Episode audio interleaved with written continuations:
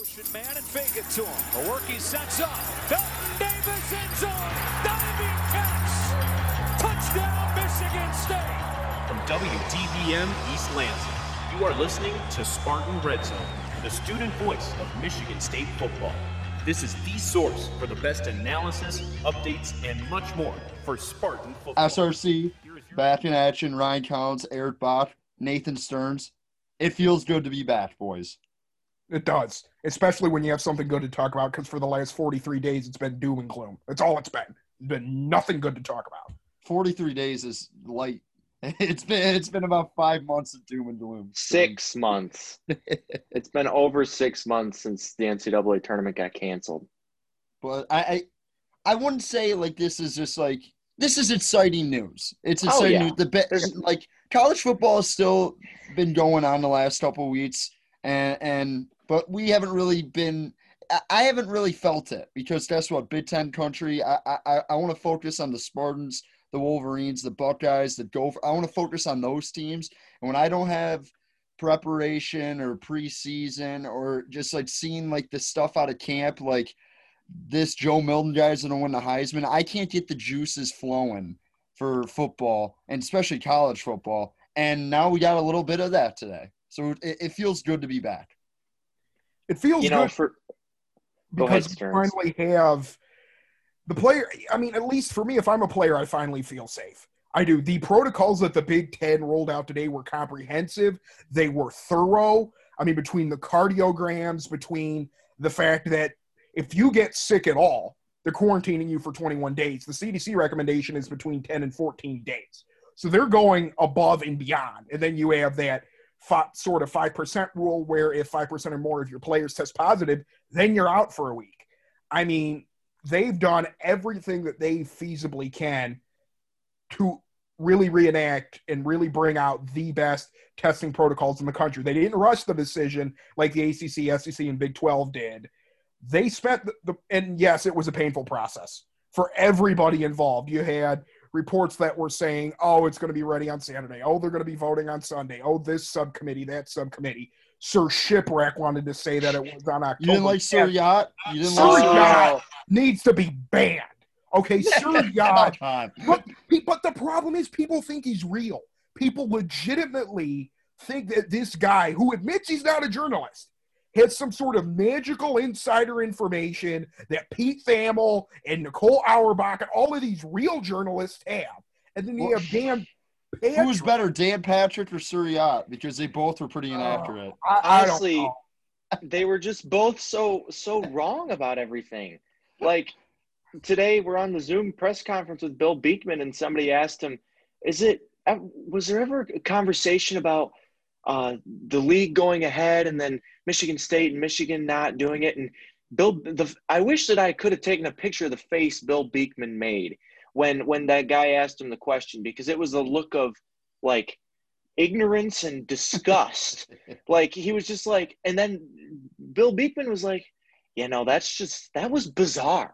Why i don't know where that came from but that was never even on the table. So you know dan patrick's one of the greats of this of sports journalism He's fantastic. my god was he just dead wrong about everything it's so Like, funny.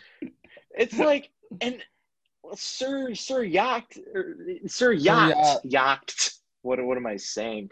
Um, the Stearns right wrote in our document for the show needs to be fired into the sun. I agree. I agree. Fire him into the sun. Shot at sunrise. Whatever you whatever saying you want to say about him, and now he's going to claim because it because the Big Ten is back. You know he's going to claim Got it that- right. He was the that, first oh, to I was right. He was the first it. I was right. I was first. Even though he was so- been saying that it's a done deal, and they voted on it yesterday. He's been saying for a month that it's oh, it's a done deal. It's a done deal. No, come on, man. people associate him with the journalism community. He makes us look bad. Like when you're actually trying to build a credible brand, people say, "Oh, well, this guy." He made a screwed up to brand for himself, He made he made a brand for himself. He made a brand for himself by being. I don't like using this term often, but if you're going to be a human example example of what fake news is this is what this guy is. You don't have sources. You should be banned or muted for spreading disinformation. You know you're lying.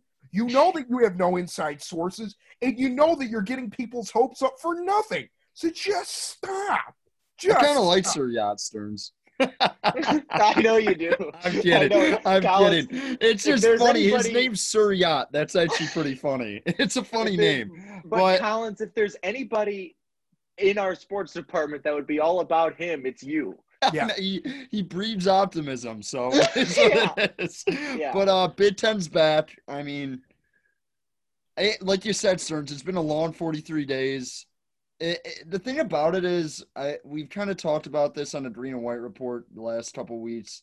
It was kind of a weird thing when the Big Ten first canceled. And I don't know if you guys felt the same way, but you kind of felt like everyone and collectively was like it's unsafe and it's unfair to take advantage of these student athletes. They should cancel the season. And then immediately once they did that, it just turned like 90%. And it was basically like the athletes all want to play and you're taking it from the athlete. Know, know what I mean? It was a weird like 180 quickly in a week. And then ever since then, it, it kind of felt like it was on a collision course for them to eventually get back to playing football as soon as possible. I honestly thought uh, the Thanksgiving was probably the closest they were going to get to, but Yeah. I, I mean, like Stern said earlier, we were going to get into the testing protocols, but you already really covered it. If you're going to have everyday testing and you're confident that contact tracing, like this type of testing, it like kind of takes out the whole like he was exposed to him because that that's what the doctors are saying, right? Like these tests will be immediate and, and you don't necessarily need to quarantine people for 14 days if they were exposed because if they test negative or test positive, positive they'll just know. Right. Well, that, was, that was part of it. And I mean, you even had uh, Barry Alvarez, who was the who is the Wisconsin Football AD, guy. saying that they could eat breakfast. These players could eat breakfast, and by the time their meal's done, they'd know. So the biggest worry for the Big Ten was that if you have a player that you suspect has COVID, it might take a week or two before you get the test back. So they could be unknow- they could unknowingly be spreading the virus this entire time. And that and was the the, Big Ten's paying for this. Yes, they're, they're footing the bill. And this is the biggest reason why they announced that they are returning because you have this rapid program testing and because the turnaround is so much quicker. And I think another uh, big part of it is that a lot of this myocarditis sort of worry, uh, the Ohio State co author of that study who said that uh, 15% of athletes had it, he actually went out and said, no, this is a good thing. Now we know what this can do. They're creating a cardiac registry so that they can study the link between COVID 19 and myocarditis. You have a chief infection officer who's going to be making sure that each of the each of the universities, each of the 14, is hiring someone. So they will their position will be exclusively to make sure that universities are abiding by this protocol and to make sure that if someone does test positive, they will be able to be quarantined and sequestered quickly. But I agree with you, Collins. The biggest problem with everything, I don't even think it was the decision to cancel, it was the lack of transparency.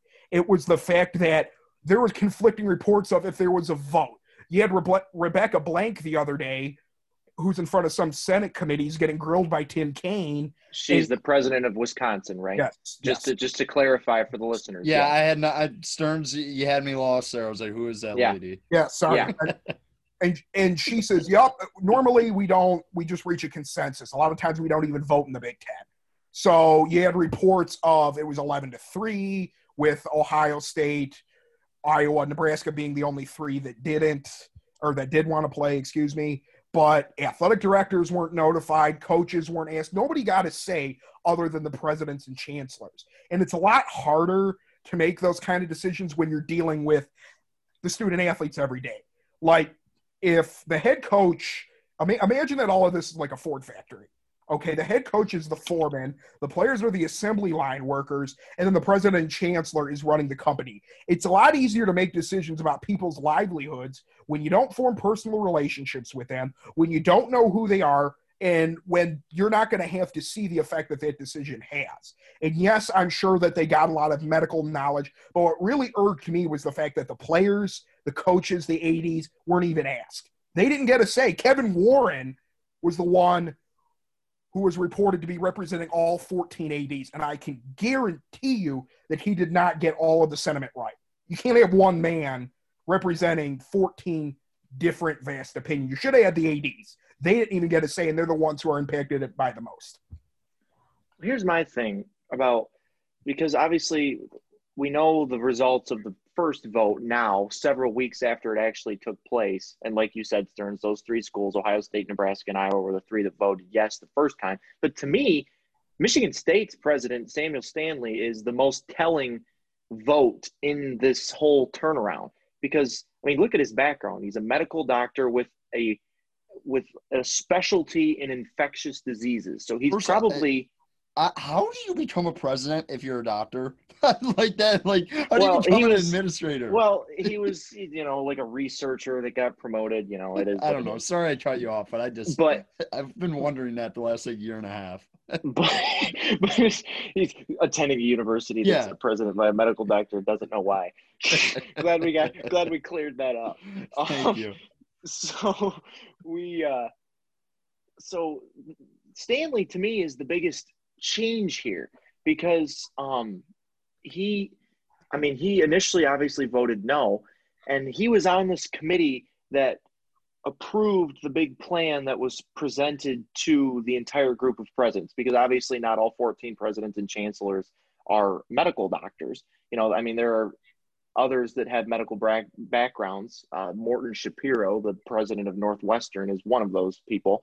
But um, the fact that Stanley came out today, even though voting yes, the fact that he came out and voiced his support for the protocols that they have in place tells me that there's there's a big change because Stanley as a guy who's an infectious disease expert and as the president of a university that's currently having a pretty bad off-campus breakout of COVID. If he, if he was not confident in the Big Ten's protocols, I just I don't think he would have voted yes. So that to me, Stanley's vote to me tells me that at least the medical science is there. Whether or not it works, whether or not it's going to work, whether or not there's going to be outbreaks, whether or not the season's even going to get finished or started, is remains to be to be seen. But the fact that Stanley's it got Stanley's seal of approval not once but twice um, tells me that they did everything they could from a medical perspective to to get this thing right. Uh, and I, I think that's a great point, Eric. Like, like you said, he's the only one who's like, this is his specialty, and like, and I think Northwestern is another school who just prides themselves on high, like, high academic, like, learning, being a smart school, and I, I don't think these type of schools put their like neck on the line if they don't really believe they can keep these athletes safe.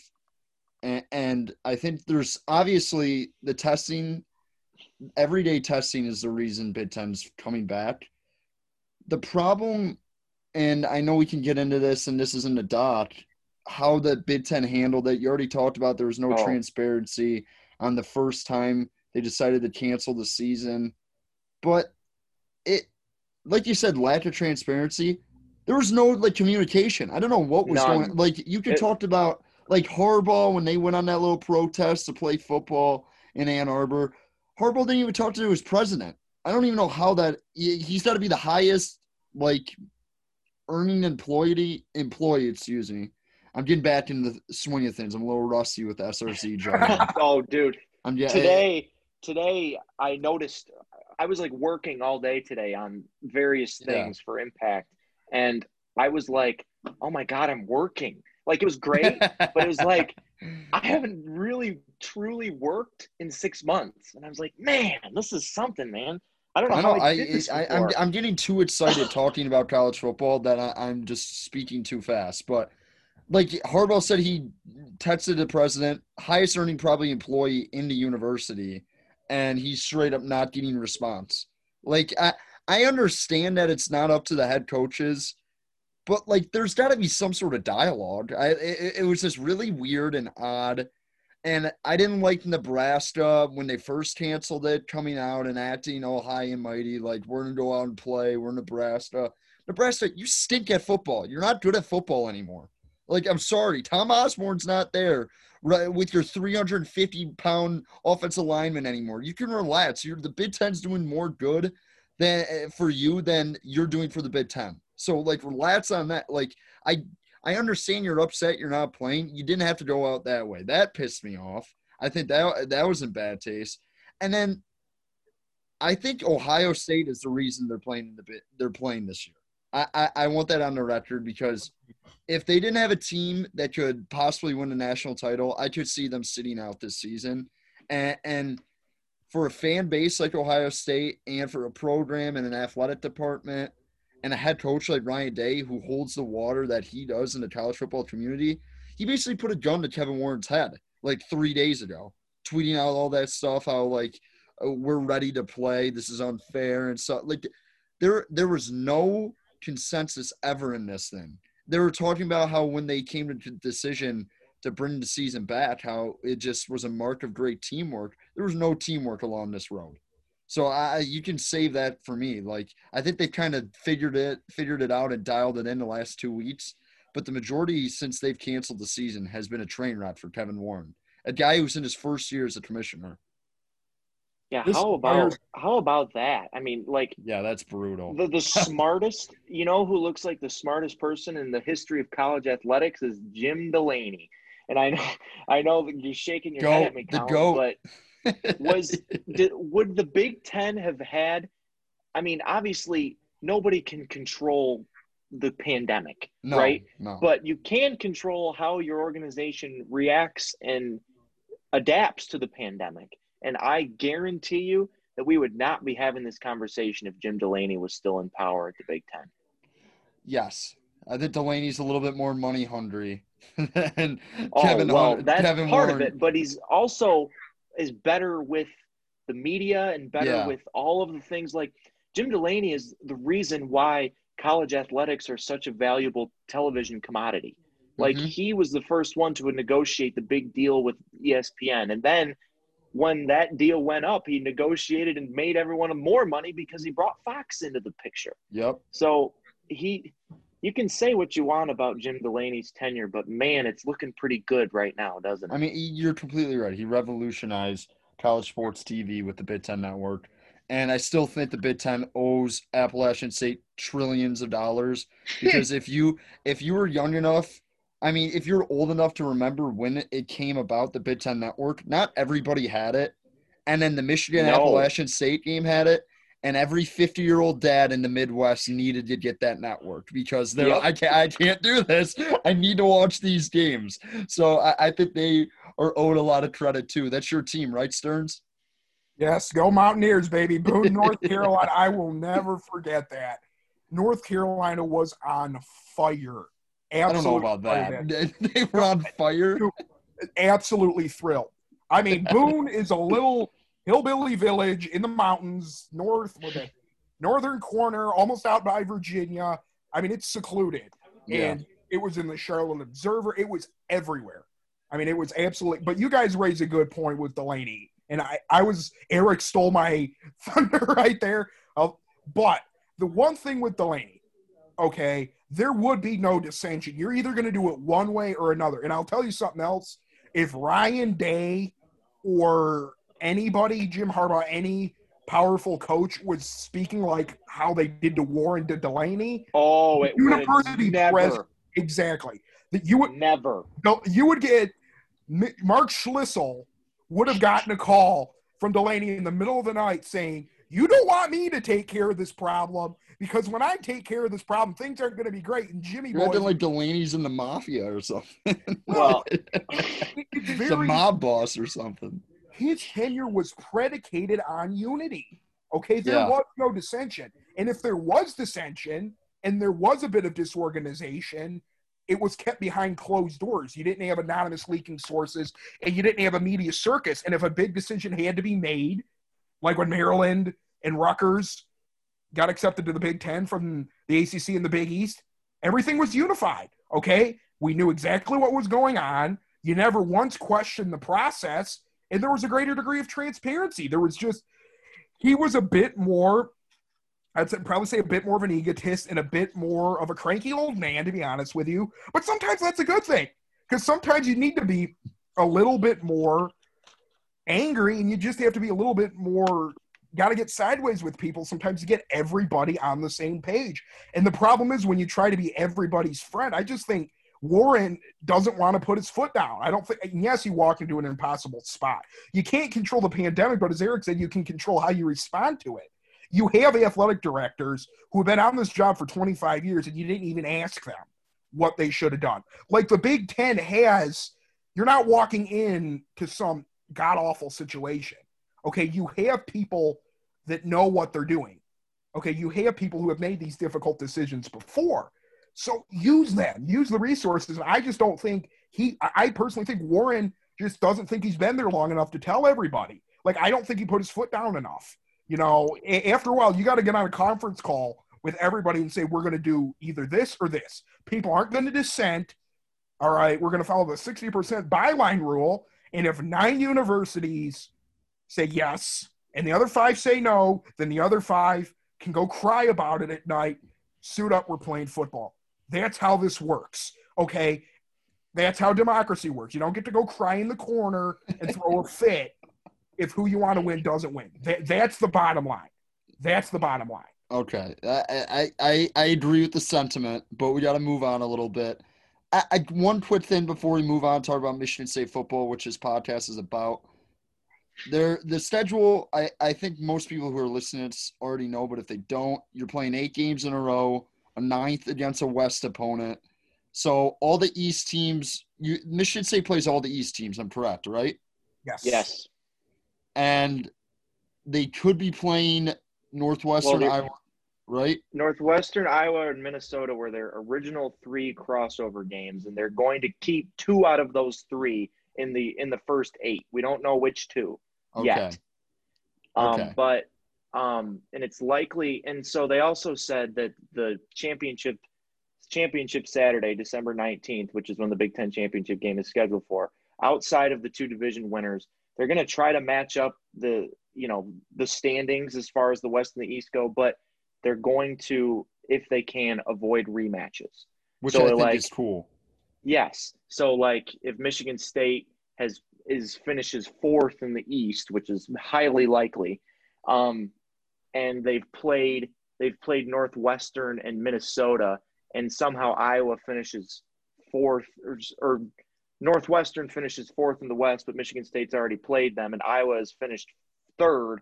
It's likely that Michigan State will probably play Iowa instead of Northwestern just to avoid just to avoid a rematch, which I think is a really good idea. Yeah, Um, fantastic. I, I, I, and- I, the one thing that everyone's kind of concerned about is like eight games in a row, but the whole thing is they got everyday testing, so they're confident they can do this.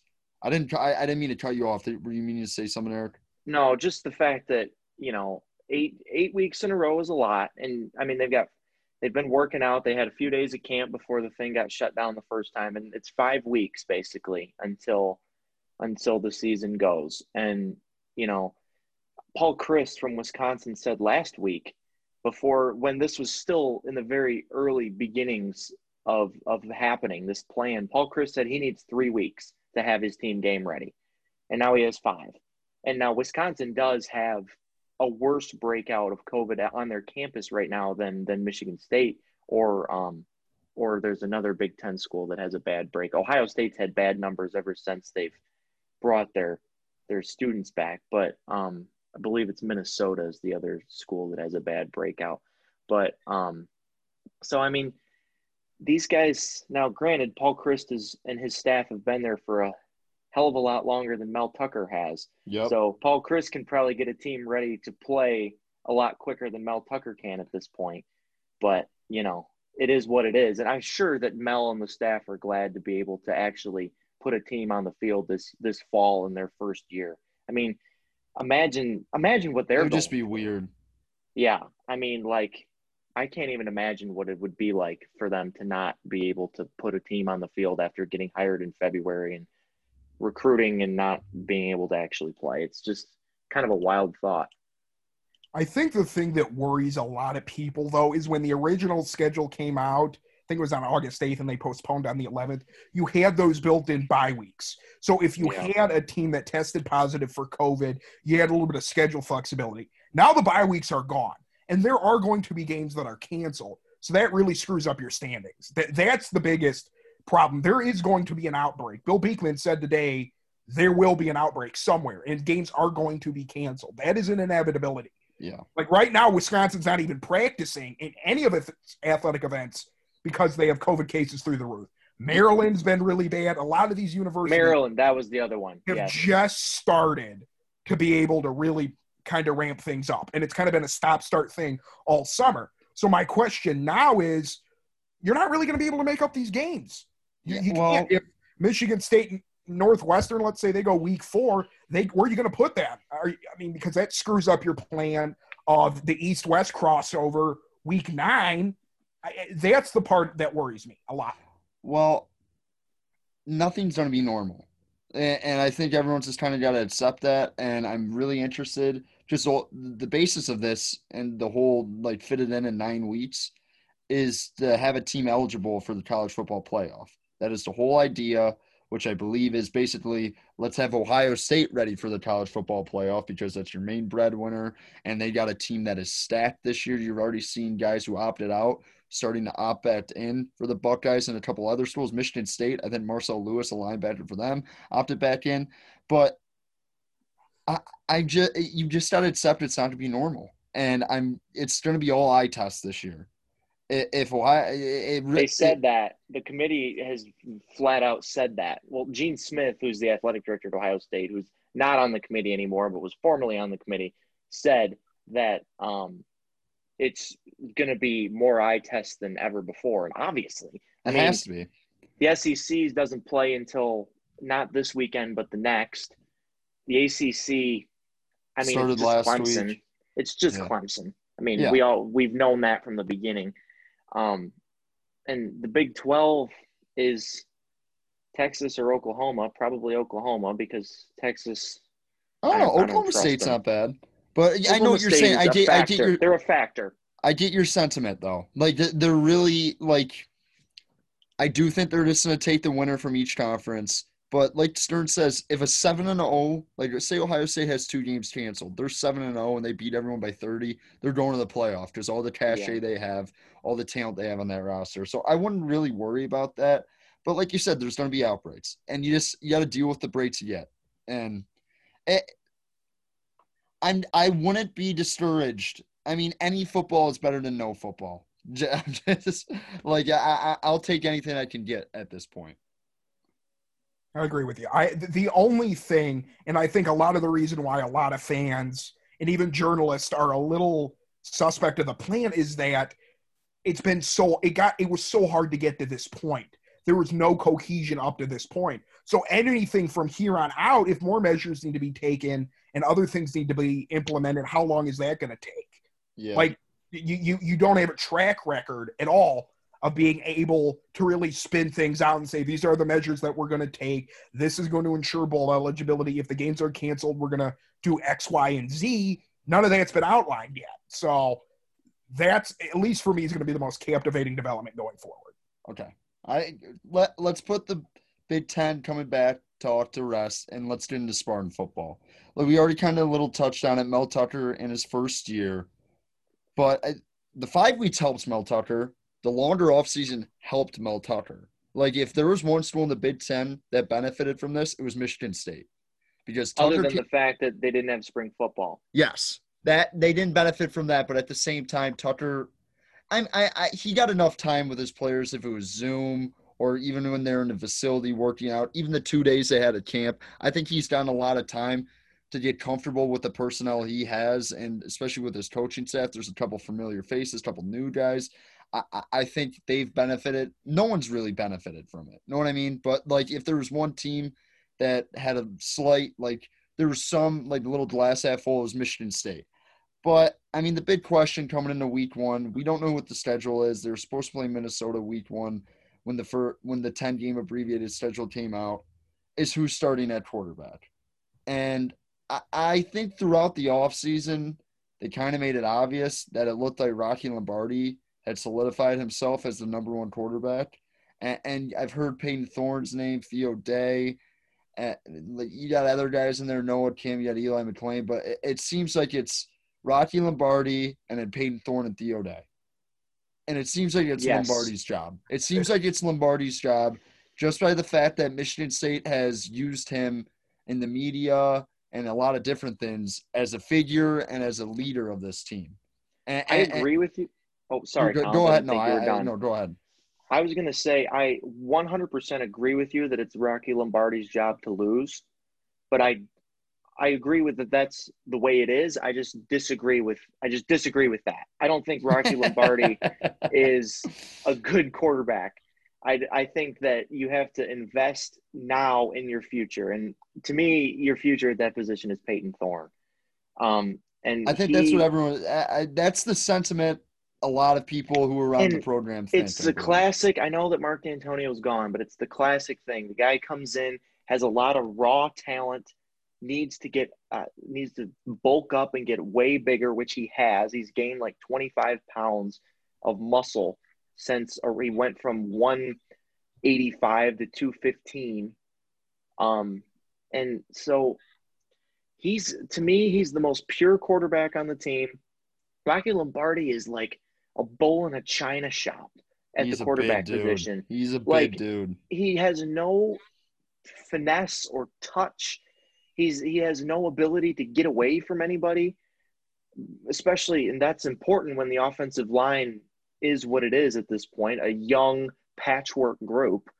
And I just think that Payton Thorne, Theo Day has shown in limited opportunities has shown no ability to be mentally ready to play football at the division one big 10 level and i think you gotta you gotta give payton thorne his shot and let let the the ship's probably gonna sink anyway you may as well let it sink this season with the guy that you think is going to be your future especially in a first year coach of mel tucker If I can interject here. First, i'm sure you will here's my Eric. How can you say Theo Day's not meant? What game has he played in other than Penn State? Like you can't say a guy's not mentally ready if he's gotten five career snaps.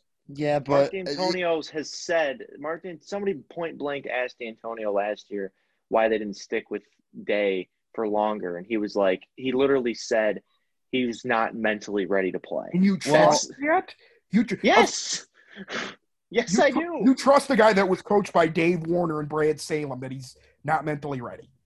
Well, somebody had to be mentally ready to play. yeah, I mean- I oh, I I know what you're saying, Stearns. With Theo Day, he had limited opportunities. It was kind of weird last year. The one drive he went in for Penn State, he got a first down and then got immediately taken out of the game because I think he called like the complete wrong play or ran a play completely wrong, and that's why D'Antonio was saying his mental capability would just they weren't there yet. He didn't know the playbook good enough for their liking, but I and we the Dave Warner Brad Salem thing, like you said, they were not coached well. The offensive scheme was horrible the last two years. I'm interested to see what Jay Johnson because he's unlike Scottie Hazelton on the defensive side of the ball, who's proven himself to be a renowned defensive coordinator. Jay Johnson hasn't really proved himself to be a renowned offensive coordinator. Like that- I, I no, I, I've heard I good agree. things. I've heard good things, but it's not like you're getting a guy like Joe Brady last year. Like it's it doesn't matter who he's got on a roster, they're gonna put up 35. You know what I mean? It's not it's not like Chip. Chip Kelly's not coming in. It's not a special offensive mind. I'm interested to see what Jay Johnson does with the offense. And I do think they're gonna start with Rocky Lombardi. The one thing I think Lombardi has over the other quarterbacks is he's a big dude and he's an athlete. Like you could use him in the run game like a pot like a Tebow type of situation. I don't think they ever would do it. If you looked at what Colorado did in their offense last year, they had some really interested formations. They're trying to get they had a really good wide receiver. I forgot his name, Shenault. I don't know if his first name. He plays on Yeah. plays on Jacksonville, I think, but I they're gonna need to be able to run the football this year to give anyone who starts behind center a chance because I, the capabilities. I think Payton Thorne is the most capable to run the offense in the future, and I get exactly what you're saying, Bob. But I just I college football head coaches are the most like conservative people I think in the world. They're like, we'll take, well, we're gonna give this guy a shot because he's he's been a good teammate, like whatever. Everyone on the team likes him, and, and he has the physical tools. He might stink, but hey, we'll give him a shot. I don't think we see Payton Thorne until like maybe week six or something like that, but you will see him this year. I kind this is might be me like having too long of an off season. I kind of think Rocky Lombardi can be productive in a. I don't. I you have don't? zero faith. you have zero faith. Agreed. Zero. Agreed. I think you give him the right scheme where it is run first with the quarterback and the running back. Rocky Lombardi can work because he's not a natural thrower. He's not accurate. That's just not him. No. Every time he came into the game last year, it was a train wreck of passing. It was. It I was. mean, there's no. I, I'm. You know me. I'm tend No, I know you're blocked. You should be. Yeah, But man, he was. He wasn't good last year. He wasn't. no. No And- quarterback was good last year. Honestly. I mean, it was when you watch Brian Lewerke play. At least you knew you were watching a quarterback. He might not have. He might not have made a, a lot of accurate throws, and he was always under pressure and always running for his life. But when you when you watch Brian Lewerke, you go, "That guy's a quarterback." When you watch Brian Rocky Lombardi, you go, "That dude is a big tight end that they just handed the ball and he's just chucking it to the other team." I mean, that No, honestly, I always say this: Rocky Lombardi, if he just like switch his position at tight end, could be a pro. That guy is massive. He is I a think Rocky. Lombardi. I don't think Rocky Lombardi's a bad football player. I just don't Yeah. think he's a very good quarterback. And I hope I hope that they they use either Theo Day or Payton Thorne at quarterback and find a place for Rocky Lombardi because I think there is a place for him, but it's just not at quarterback, in my mind. Well, we're gonna see him at quarterback. So yeah, I know eh, we are, We're, and we're- and we're gonna gonna talk about mad it. about Probably. it. I'm already mad about it. But hey, I'd rather be mad about that than mad about not seeing anything at all. yes, So, yes. I'd rather be I'd rather watch Rocky Lombardi stink it up than have to sit on my couch and watch Wake Forest every Saturday. I'll say this though, and uh, moving on to the rest of the offense, I think their weapons this year on the outside and in the backfield are good. Like I, I, But I, what's what's the surest thing you have on this on this offense? Eli what's the- Yes. So if they need to build this offense around using him, so that means the offensive line. Obviously, we know that the key to any success is an off is a successful offensive line. But Elijah Collins needs to get 25 plus touches a game. I mean, Yeah. and Yeah. a quarterback's best friend is a good running game. We know this.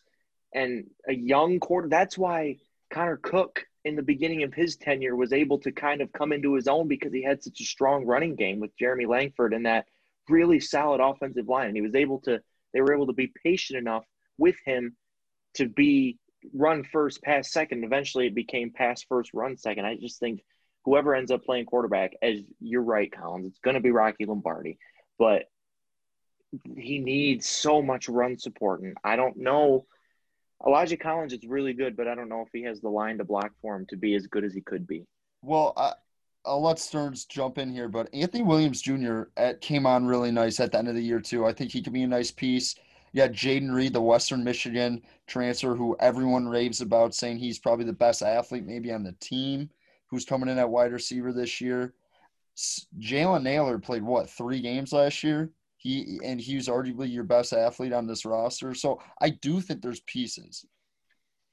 Well, you can't forget about Laress Nelson either. He factors into that equation. Tre Mosley factors into that equation. Yes, Tre Mosley was good, really good at the end of the year. I'm not honestly as worried about the offensive line as everybody else is. I'm not. I Because if there's agree. Uh, one thing- I completely agree with you. Go ahead. if there's one thing that Michigan State got a lot last year, it was experience on the line. I think they had 11 or 12 different starters. You got to be able to find five. There has to be five. Whether it's whether you're running out Matt Allen at center, Blake Bueter at center, Duplain, Samac, Devontae Dobbs saw playing time. At least for me, I can't see how they would be any worse than last year. And I'm not I'm not saying that to be a pessimist. I know I've kind of built a reputation is that, but there was there was a fundamental problem of getting pushed into the backfield. Okay, and you have so much experience, you have so much young talent. That that's the one, especially in offense. During a pandemic, okay, they have guys who know the college football game. Yes, you have a new coach. Yes, you have this entire new offensive system. But these guys are professionals and they've done it before. And that's the big thing for me. I trust that you'll Kaplowitz, what he did at North Carolina and what he did at Colorado was really impressive. And Jay Johnson, to go back to you guys' earlier point, and I wanted to bring this up, he was pretty good when he was the OC at Louisiana with the Raging Cajuns. Now they weren't good, but they it was six and Oh my seven every. They were going Uh, six, seven wins every year. And Are you are you watching Louisiana game tape? Are you really telling me No, about I that wasn't. offense? I- Hey, they just beat they just beat Kansas State, man. I'm just saying, you know as well as I do, they were always playing in one of those the Armed Forces Bowl or Yes. the New Orleans Bowl or something in mid-November, but or in mid-December. But they were always winning six, seven, eight games. This guy did a lot um at, at Minnesota, so I like him. I really do. I think Jay Johnson was a good hire. You brought in a guy who gets it, and I don't know, Collins. I don't watch film, but what I do do occasionally is there's those little like mixed up features where the coach will wear the mic during Mic'd up, you mean? Yes, Mixed up, yeah. Up, whatever. It's like, There's it's like the the McDonald's version of Mike. Yeah. Yeah, mixed up. There's a video of him coaching the quarterbacks at Minnesota, and then the Michigan State football official Twitter account posted him talking to the quarterbacks for like two minutes. And you can tell really quickly if a coach knows what they're talking about or if they don't, if you know a degree about football. And Johnson gets it. Johnson is a guy that's going to stress technique, that's going to, and I hope to God Theo Day breaks the lineup. I really do. There's a reason he was a four star out of high school because he was an absolute monster at Divine Child. Okay, he was one of the higher rated recruits that Michigan State's gotten in a long time. And I don't think he's ever really gotten a fair shot. I'm curious to see what he does with half decent coaching. And that's not, I'm, trying, you know, not trying to lambaste Warner and Salem too much. It's a new era, but I'm curious to see what he does with a, an experienced offensive mind, an offensive mind who's been around a lot of different quarterbacks and who knows how to get the best out of them. But I'm not worried about the, I'm worried about the defense. The offense, I'm not worried about. Defensive line is the biggest question for this Michigan State team, and you, you just lose a lot of guys, and a lot of guys who've started a lot of football games. Raequan Williams, Panasiuk. Is did did Jacob Panasiuk? uh, Did he opt back in? Opted out. He opted out. No, I- not that I've heard I don't think he's opted back in. No, Okay, so he might still though. I mean, it's five weeks away. Yeah, so he I I I don't know what he exactly is doing, but you lose a lot of guys who started a lot of games, and you play in the Big Ten, you play some legit offensive linemen. I think Michigan State's gonna have a hard time stopping the run, even though you got Antjuan Simmons, who's probably the best football player on this team and middle linebacker. No doubt. It, it's it, it's still pretty hard to ask that much out of a middle linebacker and a back four or seven to make plays in the run game if you don't have guys in the trenches who can fill holes.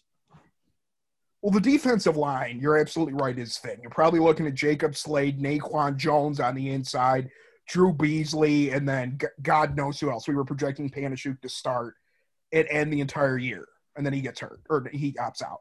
The problem, at least under the previous regime, was that Michigan State and a lot of college programs like to rotate guys. Okay, you normally go too deep on the defensive line, especially on the inside. And Naquan Jones and Slade did play a lot. They were obviously behind Mike Panasiuk and Raequan on the inside all of last year, but didn't stand out. I mean, they're not bad football players. They were decent. Beasley was okay. The problem is, it's just you look at the roster, especially on that defensive line, and it, those three guys, you don't immediately say, "Oh, they're awful," but you don't immediately look at them and say, "Oh, they're great" either. They're just there. I mean, they're what Naquan and uh, Slade and Beasley didn't really make like a huge impression for me last year. Like they weren't bad. Like don't don't get me wrong. It's not they weren't getting blown off the ball every time, but you still have teams getting three four yards against you. There was a clear drop off as you would expect from Panasiuk and Raequan, and then obviously you go down to Slade and Naquan Jones. But obviously having Ron Burton back, love Ron Burton. I think he's a phenomenal coach. I'm really happy that Mel Tucker decided to keep him. I think that having Ron Burton around is going to be huge. And I know everybody's worried about the linebacking core, about the secondary, even though you do have Xavier Henderson. Shakur Brown needs to live up to his four star rating this year. The coaches that they brought in are second to none. Harlon Barnett, Mike Tressel, who you keep, Scottie Hazelton, Ross Els, these guys get it. Bennett powered Five schools, obviously, Kansas State in a monster defense under Hazelton. Tressel and uh, Harlon Barnett go back to the glory days of Michigan State football when you're going to the Cotton Bowl and the Rose Bowl in 2014 and 2015. So they, I, I have a lot of faith. Like I, I, I think especially on the defensive end, you're going to get a lot more than what you think you do because their coaching staff, at least on the defensive side of the ball, for me, is one of the top three in the Big Ten. They're that good. Like their coaching staff is phenomenal, and that's not getting enough. That's not getting talked about enough. I, I mean, they paid him enough, so like it, it's it's definitely been an investment by Michigan State's athletic department, but it's just depth. They don't have depth on the interior defensive line or the exterior defensive line. Like, and not not saying they're not talented or anything. They just don't have a, lot of guys who've played a lot. Like, because Raequan and Mike Panasiuk are taking up literally every snap basically on the interior of that defensive line. Also, I mean, the secondary wasn't good last year. It wasn't. And I, I know a lot of those guys return, but that doesn't necessarily mean it's gonna be good. Like, like just because they get another year doesn't mean they're become better football players. So I, I think that's a big question mark too. I think Xavier Henderson is the one guy in that secondary where you could be like, I, I think he just needed to play a year and then he'll figure it out because he has all the athletic tools.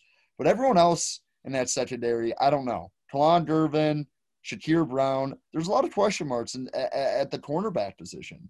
There's potential, but there's nothing. Xavier Henderson is the one that's shown the most like actual pro, actual tangible promise for with the, those two that you mentioned, Gervin and Brown.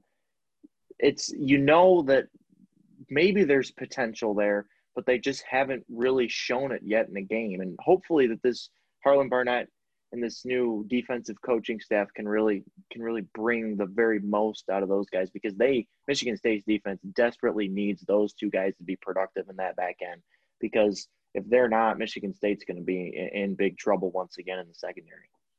Well, you need Tre Person and Dominique Long to step up too. Those are two. Those, yes, yes, those two because Dom Dom Long might be the best athlete on that defense, but I, I, he just he's another guy who you haven't really seen put it together on the field. And how much of that though do you attribute to coaching versus how much of that do you attribute to like I don't want to say lack of ability, but just not being able to put it all together. Like I'm curious to see what these guys do with a new staff. A lot of times a fresh start's all it takes for these guys to really sort of get going. And there's a lot of athletic ability, as Eric said. There's a lot of potential for success, especially on the back end. Kalon Gervin, Shakur Brown were highly rated recruits. Tre Person, these guys have all the tangible things. And that's the one good thing okay? You're not trotting out a bunch of guys who have been bad for the last three years. You might Man, get whooped on the I mean, They were bad last year. They were they, bad last year, Stearns. But they were mm, in and out. Like Brown was in and out. Okay. Yes, I would agree. Dominique Long was kind of Dominique Long didn't really get a lot of playing time. So That's I, fair. This is the first time. What I mean is, this is the first time you are consistently starting. It's different between consistently starting. You know, your number is going to be called on the first play of a defensive series versus rotating in and out, rotating in and out. Okay, there's more of a consistency. So I- am curious to see once these guys. This is like the first like consistent opportunity that they got. Let me rephrase that. You might get whooped, but the potential's there. Okay, it's not like you're trotting out, you know, the same three starters for the last three years who grade out terribly week after week after week after week. I mean, th- that's what makes me optimistic is you don't know what you're going to see, and that's a good thing. Yeah, and I think that's the most exciting part about this Michigan State season because the last three or four years it's just been exhausting. You were just hoping Mark was gonna hit the magic wand and turn it back on, and it's it was gonna be like the old days, and it just wasn't the last three years, and, and it wasn't the standard that Mark Dantonio built to. So they had to move on, and now it's exciting with Mel Tucker. It's interesting you don't really know what's going to happen. And the expectations, I don't know where the expectations are. Do you guys have any expectations for this team? I can't even set like a win total for an eight game season. It's impossible. Team. It's impossible to even for me to even predict. Well, of course, you have to see the schedule first for me to like really break down an actual win loss of what I think it could look like.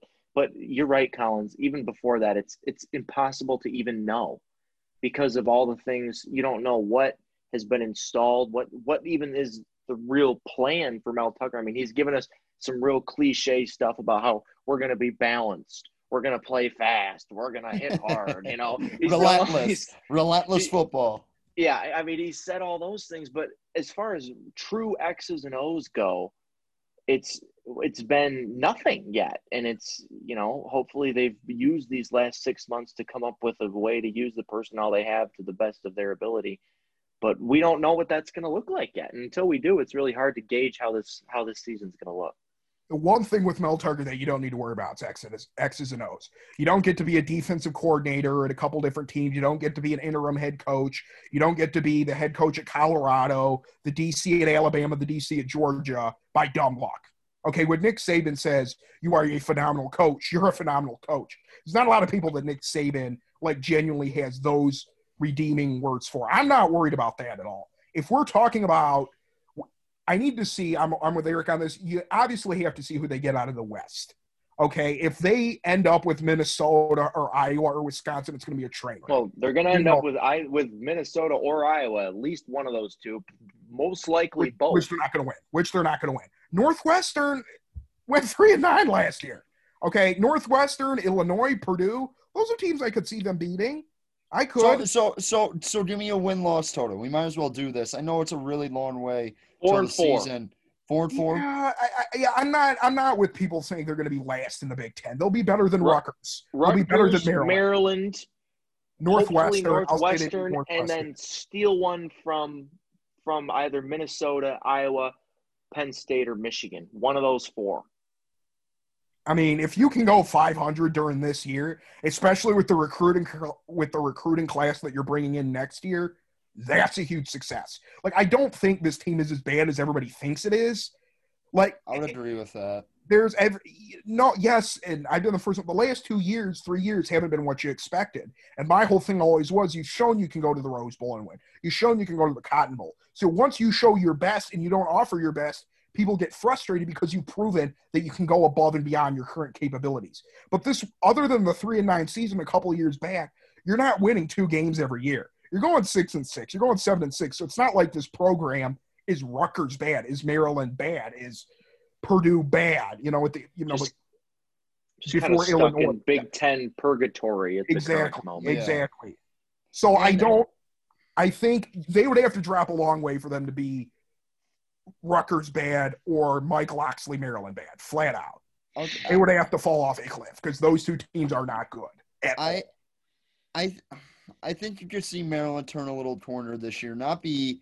I think they could be competitive this year for the majority of the season because they they've brought in some pieces that Mike Locksley's been able to bring in. I, didn't they bring Tua's brother? He he transferred yeah. to Maryland.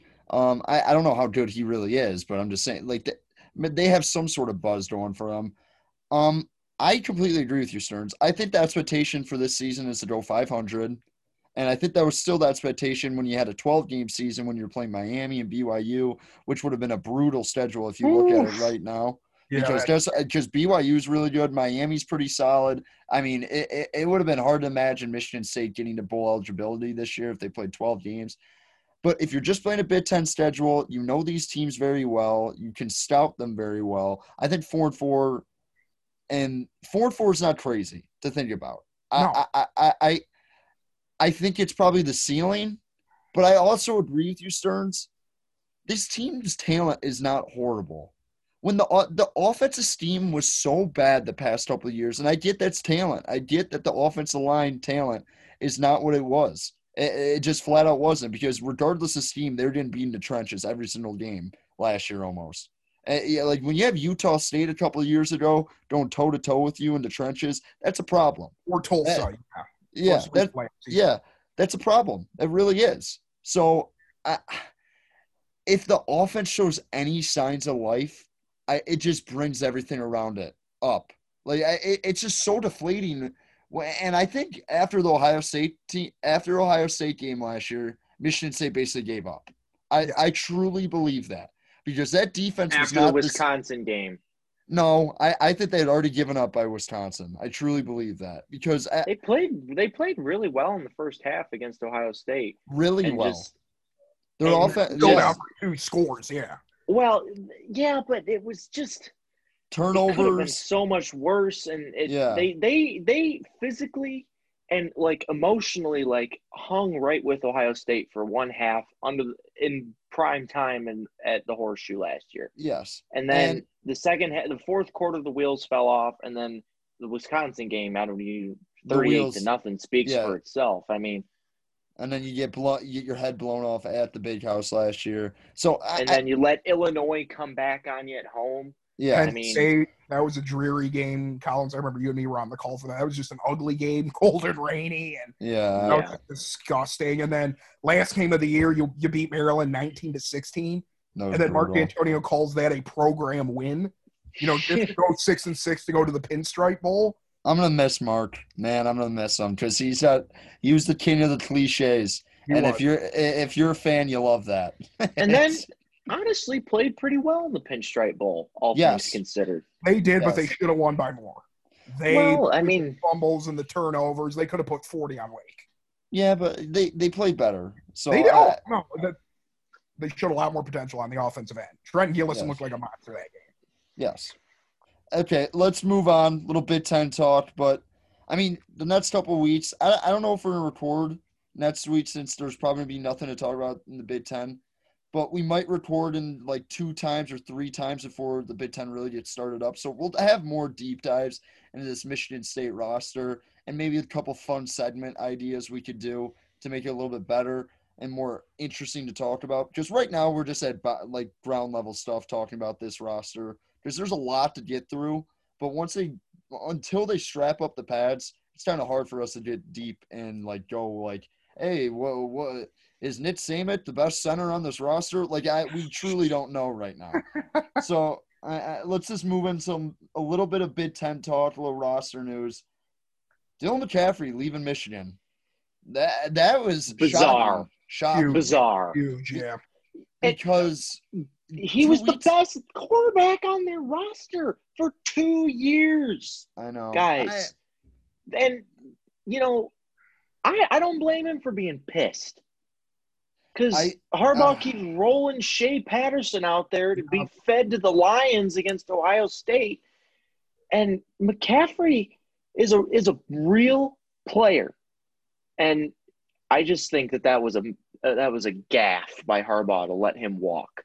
Yeah, I I think it's more that they're gonna start Milton. I think that's probably what it was. He probably told him like, "Hey, Milton's getting a nod," which I don't know because I think Dylan McCaffrey in the times he played proved that he Yes, he game action. McCaffrey's been much better than Milton. I, I mean, we don't see what happens in practice, but in games, every time I see Milton throw the ball, he overthrows a guy by 15 yards. Yes, and I think the most interesting thing about this is McCaffrey was one of the leading voices in that like rally two weeks ago. So something Yeah. must have happened in between then and now because he was a big advocate for the Big Ten playing, and it must have. I mean, the run must have been swept under him, considering that Milton's probably gonna be the starter. And if you live in the state of Michigan, you've heard about Joe Milton the last four years Yeah. because that's what that's what Michigan fans do. They hype up these guys, they build them up to be the Nets savior, and they and they do it with every guy. But eh, I mean, he has all the physical tools, as what I've heard. But I, I I'm very interested to see what Joe Milton does because I was under the assumption McCaffrey was going to start.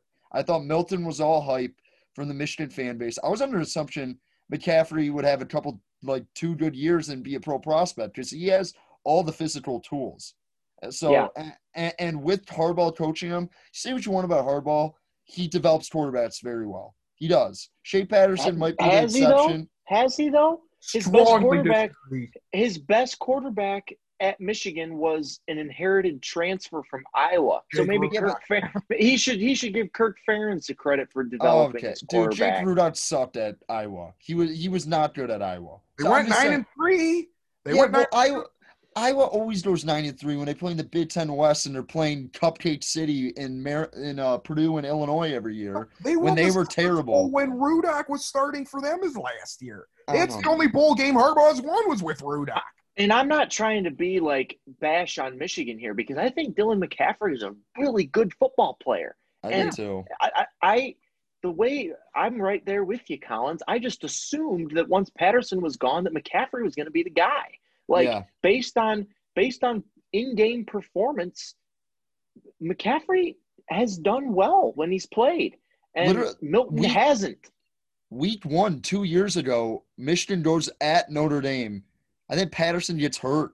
McCaffrey Yeah. comes in, looks really And good. The offense was revitalized. It was like you were watching a different team.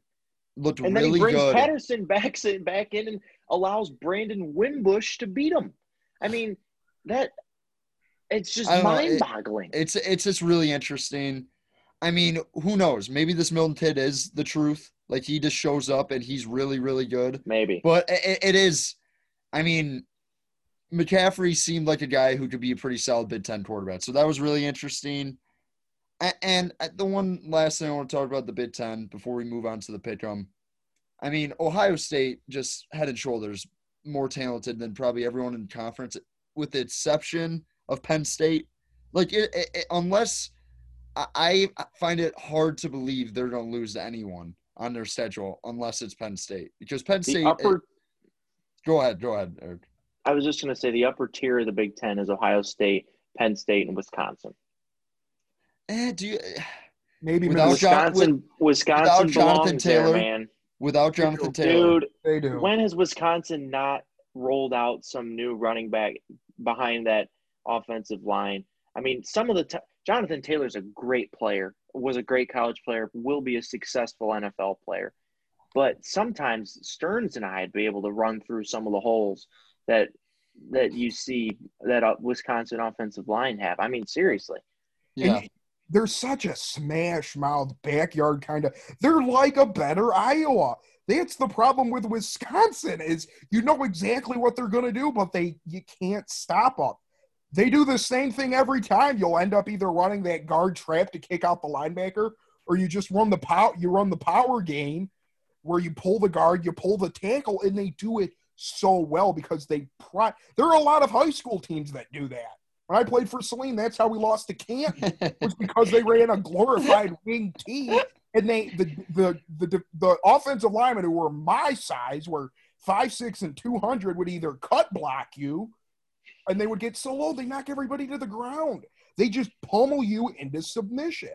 And the one thing, if I can go back really quick about Michigan, Milton, this is his one year because JJ McCarthy, who's coming in next year, is an Oh absolute God. stud. okay. Here we are, go. Are, are, are, are you? I know you're from the Ann Arbor area. Don't I? I, I know quarantine's been long. Have they brainwashed you? I'm not I the think kid. so. the kids look at the kids 247 profile No. man. Oh my No, god! of Did you look at McCaffrey's? Look at Milton's? It's every one. Stearns. It's every one of these guys are like Birds, this. Have you learned nothing? All these dudes are studs that they get, and then they show up in Ann Arbor, and God knows what happens to them. Yeah, There's something in the water there. we'll see. I like McCarthy. I really do. I don't know what Maybe- Harbaugh's going to do to him. Maybe Harbaugh gets canned if they stink again this year. Probably not. No, Um, no. Pro- probably not. But either way, if Milton struggles this year, there are going to be a lot of people calling for McCarthy to start next year. That Okay, would- can, is Milton a, is Milton a sophomore? uh, I think his eligibility might be might be a junior. Hold on. took a redshirt year, I thought. I thought so too. So I think he's a sophomore. So I don't know. But I, I, I think we're pretty unanimous about this. Ohio State. He's a junior. Oh, he's a junior. That's what I thought. Yeah, he's a junior. So I mean, who knows? I mean, that McCarthy kid might start a sophomore year. So I don't. I mean, I'm tired of talking Michigan football quarterbacks. I, it's it's really unbelievable. This happens every like three years. It, it, it's it's unlike anything I've ever seen. If you grow up in like the state of Michigan, you, you've heard this story Yes. before we even were born. They're, Yeah. their savior, Tom Brady. Oh, mm. this Drew Henson guy is better. Drew than, they've been doing- yeah. Before we even were born and like knew what was going on, they've been doing this. So I, I don't get it. Like I, I don't get it. I think McCaffrey was a good piece. I it's just really interesting that he's leaving on the terms that he's leaving. I, I have to imagine there's some sort of bad blood because two weeks ago it seemed like everything was good, like good to go. So I don't know. I don't know, but let's Death- move on to the death Death taxes. taxes, Michigan quarterbacks being overhyped. it's unbelievable.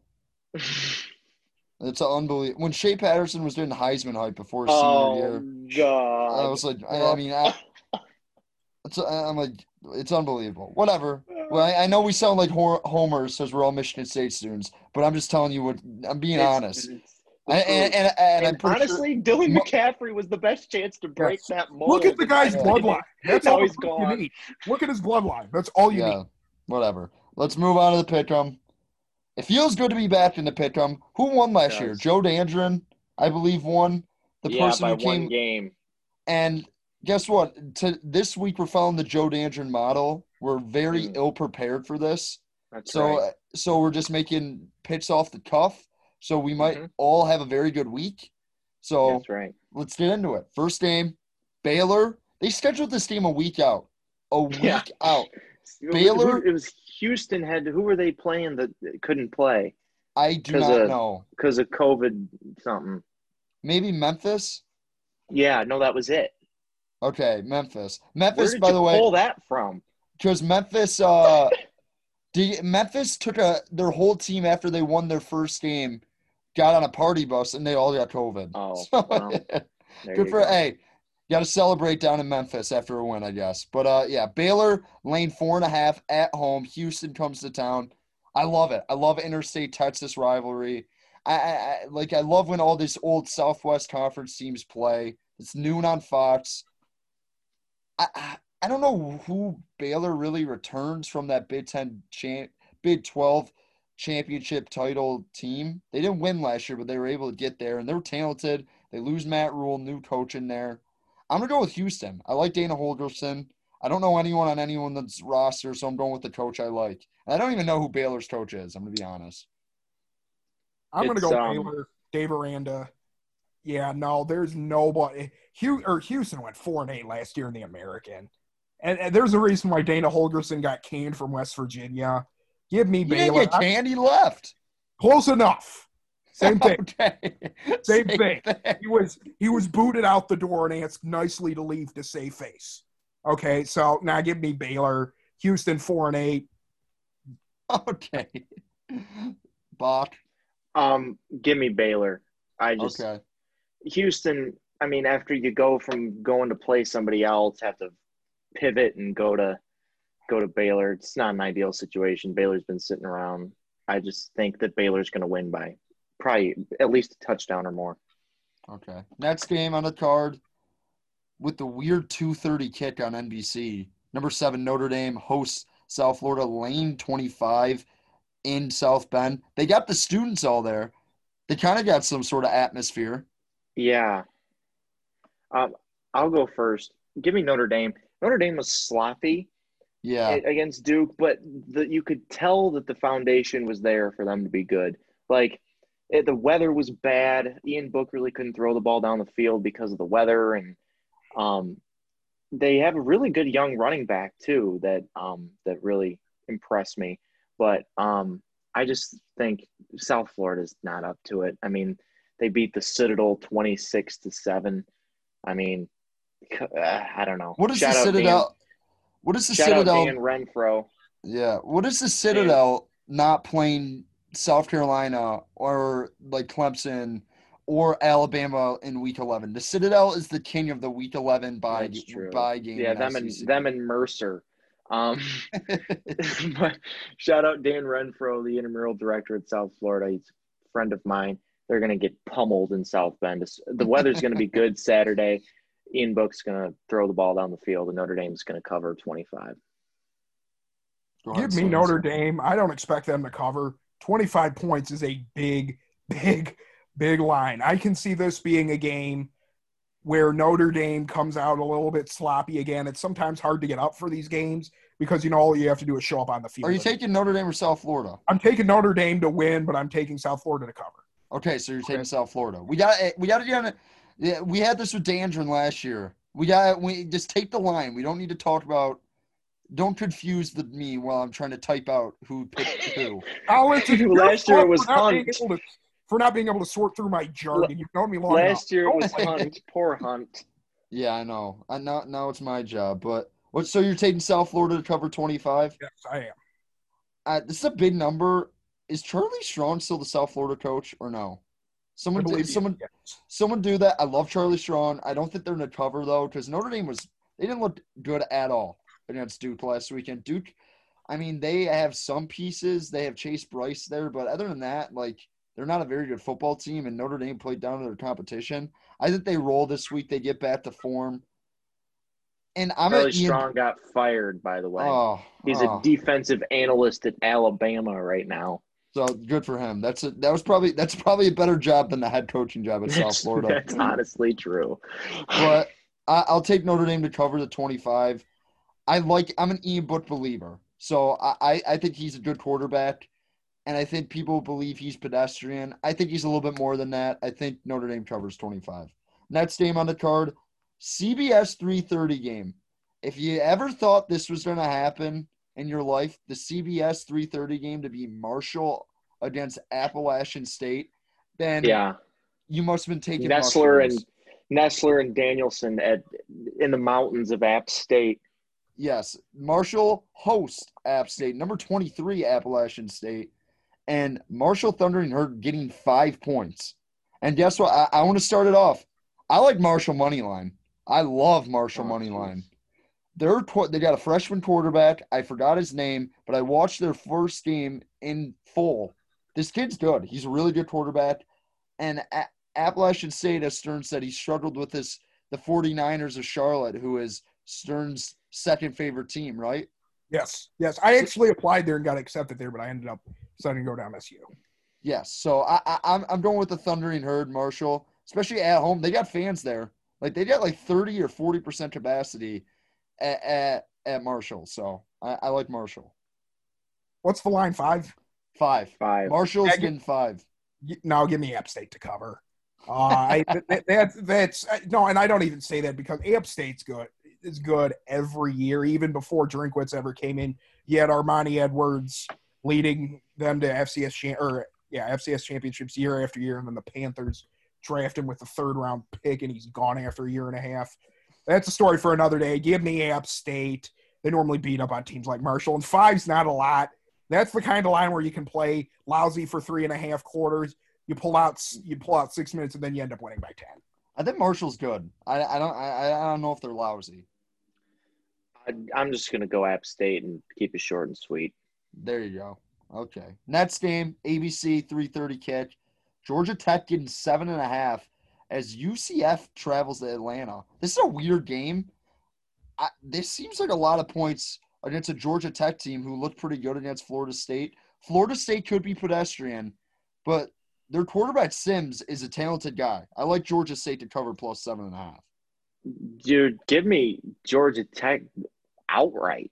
I think that they Florida State choked that game away on Saturday in Tallahassee, but Georgia Tech, man, they showed some resolve and they came back. They they was a pretty miserable first half I for like Georgia. Tech. Yeah, I mean they're not running the triple option anymore. They look like they're in the 21st century playing football now. UCF, ever since they've declared themselves a national champion, every time I get a chance to pick against them, I do. So give me Georgia, give me Georgia Tech. Who? Uh, Milton is not playing this year, is he? McKenzie Milton. so. Okay, so I, I, I think Matt isn't there anymore for UCF. That lefty freshman that played last year.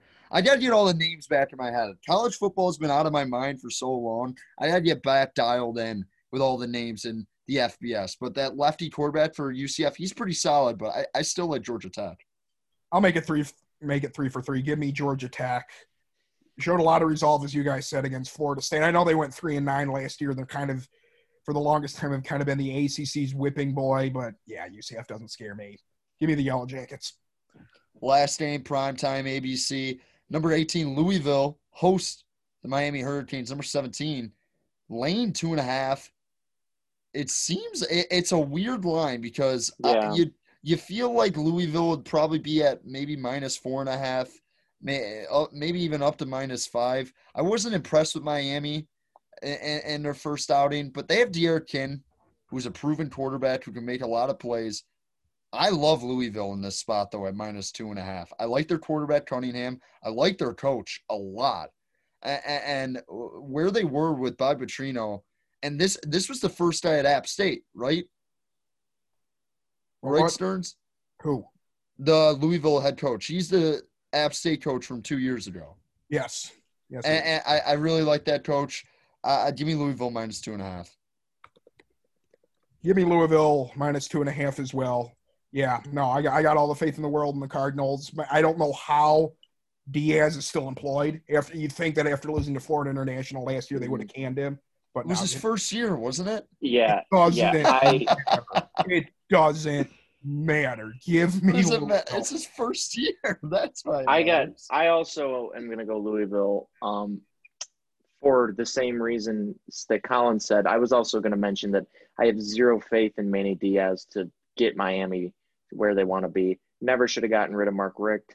Um, Well, Mark Richt Louis- retired. I know, but he's they they they if they would have thrown enough money at him, he would have stayed. And um, I just think Louisville game day there, prime time ABC, Fowler and Herbie back on college after their highly successful Monday night endeavor. Dude, you Um, could you could stick Matt Shepard with Herbstreit and he would make it work. Doesn't matter. He's fantastic. Herbstreit Okay, is so no good. need for Matt Shepard hate. On I'm sorry. Edwards I've wa- I've I've watched I've watched so many Tigers games. Oh, me I'm too. sorry. I, I, love love Matt. Matt Shepard. Am I the only one that doesn't like? Sh- I don't dislike him. I I I don't, don't di- dislike him.